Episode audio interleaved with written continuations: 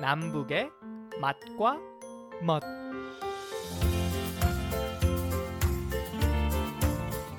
안녕하세요. 남북의 맛과 멋 양윤정입니다. 어렸을 때 기억, 이 추억은 크면은 나도 모르게 습관이 돼서 어른이 돼도 어렸을 때 하던 행동을 하게 되는데요. 여러 추억 가운데 엄마가 김치를 담으면 저는 옆에 쭈그리고 앉아서 참새처럼 입 벌리고 있으면 김치 속에 배추를 싸서 먹여줬던 그런 기억이 있습니다. 어, 또 김치 담기가 끝나면은요 온 가족이 둘러 앉아서 남은 배추속과 또 푹 삶은 수육을 싸서 먹었던 그런 행복했던 시간이 또 기억이 나기도 하는데요. 그 행복했던 시간을 느끼고 싶어서 저는 지금도 김치를 담그면 수육을 꼭 해서 먹습니다. 아마 대부분의 남한 가족들이 그럴 겁니다. 우리에게 행복을 안겨주는 음식 수육. 남북의 맛과 멋 오늘 수육 이야기 해보겠습니다.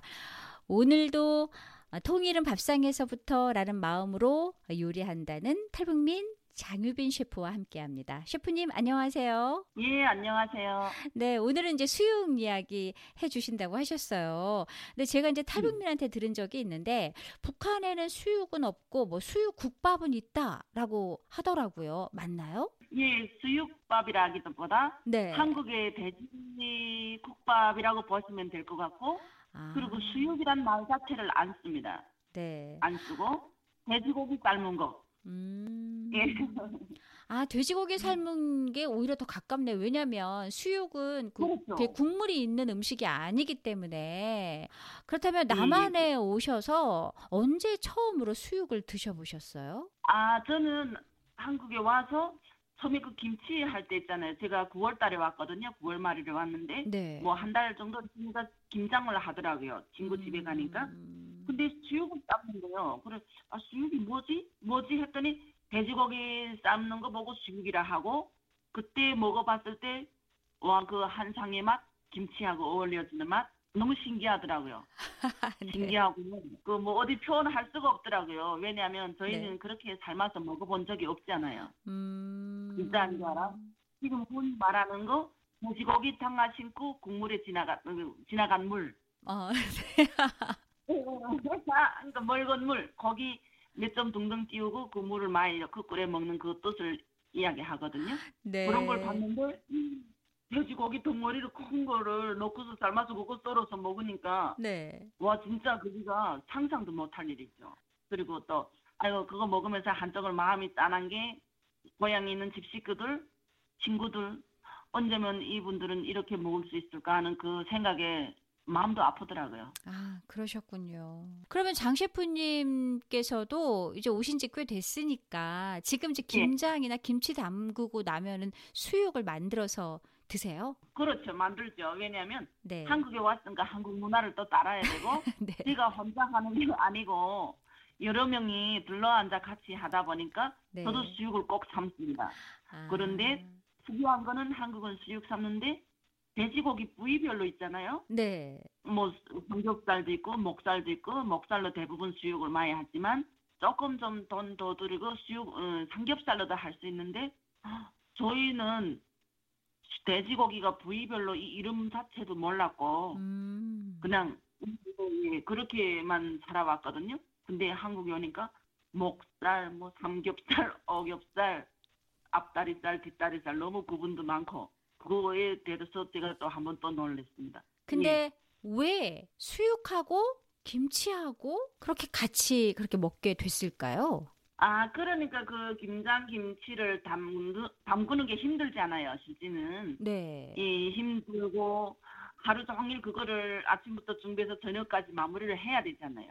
힘들게 김장을 하고 나면 그 김치를 담근 후에 그 수육을 지친 몸을 달래주잖아요. 충분한 그 영양소가 들어가 있고 네. 그리고 좀 그 든든하잖아요. 먹고 나면 기분도 좋고.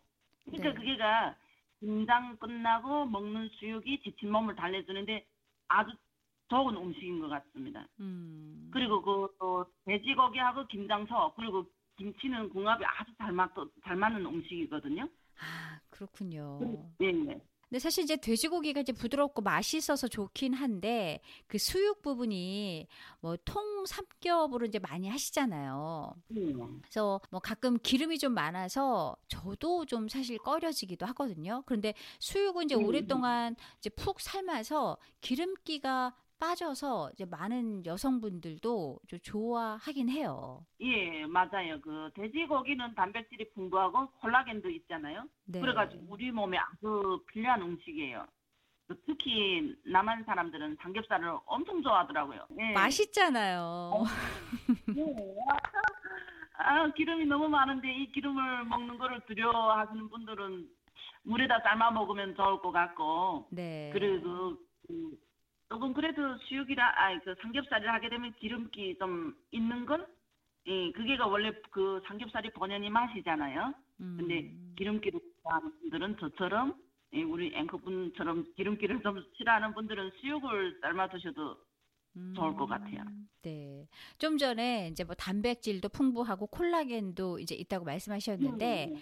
콜라겐이 뭐지 하고 이제 궁금해 하실 거예요. 콜라겐은 우리 피부를 아, 굉장히 아, 좋게 그렇죠. 하는 그런 성분이죠. 그렇죠. 그렇죠. 맞아요. 콜라겐을 많이 드시게 되면 얼굴도 피부도 탱탱해진다잖아요. 맞아요. 아, 여성분들이 많이 먹어도 되는 음식이네요, 진짜. 피부를 위해서. 네, 네, 그렇죠. 맞아요. 네. 어, 보니까 또 그 수육이 뭐 김장할 때 외에도 또 잔치상에도 많이 올라왔던 그런 기억이 나거든요. 특히 이제 뭐 결혼식 필요연에 많이 올라왔던 그런 기억이 있어요. 아, 예. 한국은 맞아요. 그렇더라고요. 음, 가보니까. 수육은 고기를 삶아 넣으면 식어도 맛이 그대로 살아있잖아요. 오히려 식게 되면 더 쫄깃쫄깃한 식감을 주고 콜라겐 때문에. 네. 그리고 큰 잔치님이 많이 어느 날에 한국은 많이 하더라고요. 예, 저희하고 조금 좀 다른 게 거기가 훈하니까 그렇게 어, 많이 하겠죠 잔치 때. 예, 그 한국 문화 중 친구들과 술 한잔 하면서 안주로 수육을 먹는 분들이 많이 봤어요. 진짜 그게가 더, 더 편화된 음식인 것 같아요, 수육이. 네. 그리고 또 편하게 먹는 음식이고. 맞아요. 쉽게 접할 수도 있고요. 네. 그게가 수육이더라고요, 바로. 네. 어, 북한에도 이제 돼지고기는 뭐, 뭐 소고기나 이런 고기보다는 좀 더 잘 먹는다고 들었어요. 예, 예. 그리고 아까 뭐 수육이라는 음식이 돼지고기 삶은 거 이렇게 어, 그런 음식이라고 이제 어. 말씀을 해 주셨는데 문제는 이제 어떻게 맛있게 수육을 하느냐. 아, 그 중에 왜냐면 이제 돼지고기는 돼지 특유의 잡내가 있어서 이제 싫어하는 사람들도 꽤 있거든요. 맛있게 네. 수육하는 요리법을 우리 북한 주민들에게 좀 얘기해 주세요. 음, 그 말씀하신 것처럼 삼겹살 수육은 잘못 조리하면 엄청 느끼할 수도 있어요. 냄새도 나고. 네. 그래가지고 비계가 너무 많지 않은 삼겹살로 하는 것이 많지 않은 걸로요. 하는 것이 중요하고요. 먼저 삼겹살을 준비해 주시고 가장 먼저 해야 할 거는 고기 핏물을 빼는 거예요. 핏물에서 피를 빼지 않으면 거기면서 누린내가 좀 많이 나거든요.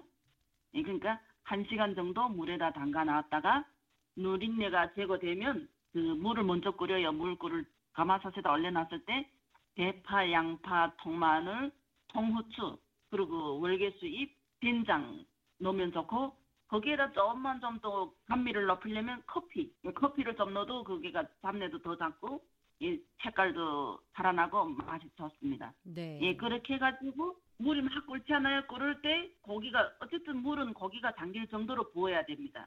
예, 붓고 그리고 물 올려놔 가지고 불을 켜서 막 끓기 시작할 때 삼겹살을 넣어줘야 돼요. 수육 고기를. 아. 예, 예, 그렇게 넣어줘야지만 수육이 딱 들어가는 순간 뜨거운 끓는 물에 들어가는 순간 응고되면서 그 육질이 더 단단해지거든요. 네. 음, 그렇게 해서 예, 그래서 한 60분 삶게 되면 고기가 아주 부드러운 수육으로 변신을 합니다. 예, 딱 60분만. 말씀하시는 거 들어보니까 가장 중요한 꿀팁, 그러니까 정보는 이제 팔팔 끓인 다음에 돼지고기를 넣어야 그 안에 있는 뭐 육즙도 빠져나오지 않고 어, 그래서 더 맛있게 된다.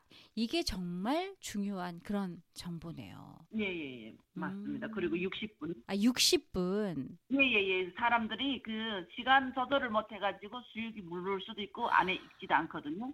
아, 60분을 넘으면은 그 수육이 너무 그럼 물러져서 더 맛이 없는 거예요? 예, 물러서. 예, 그렇죠, 그렇죠. 네. 그것도 오늘 전 처음 알았어요. 예, 예, 이게가 바로 그 영업장들에서 쓰는 비법이에요. 60분. 아, 60분. 저도 꼭 네. 기억을 하겠습니다. 그리고 또 수육하게 되면 어울리는 게 새우젓이잖아요. 맞아요. 예, 새우젓. 예, 예. 근데 우리 북에서도 그랬어요. 돼지고기 먹고 체하게 되면 새우젓 먹으면 금방 낫는다고. 음. 그래서 그때는 아 그런가 하고 생각을 했는데 한국에 와서 수육 문화를 접하다 보니까 아 이래서 돼지고기하고 수육 돼지고기하고 새우젓이 궁합이 맞는구나 하는 걸 느꼈어요. 네, 네, 오늘 알려주신 비법 그 비법으로 저도 한번 어, 수육을 다시 한번 어, 맛있게 해 보도록 하겠습니다. 예.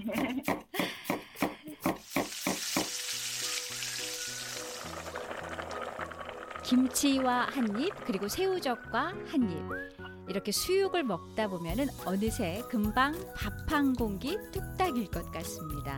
남북의 맛과 벗 오늘 여기까지입니다. 셰프님 감사합니다. 예, 감사합니다.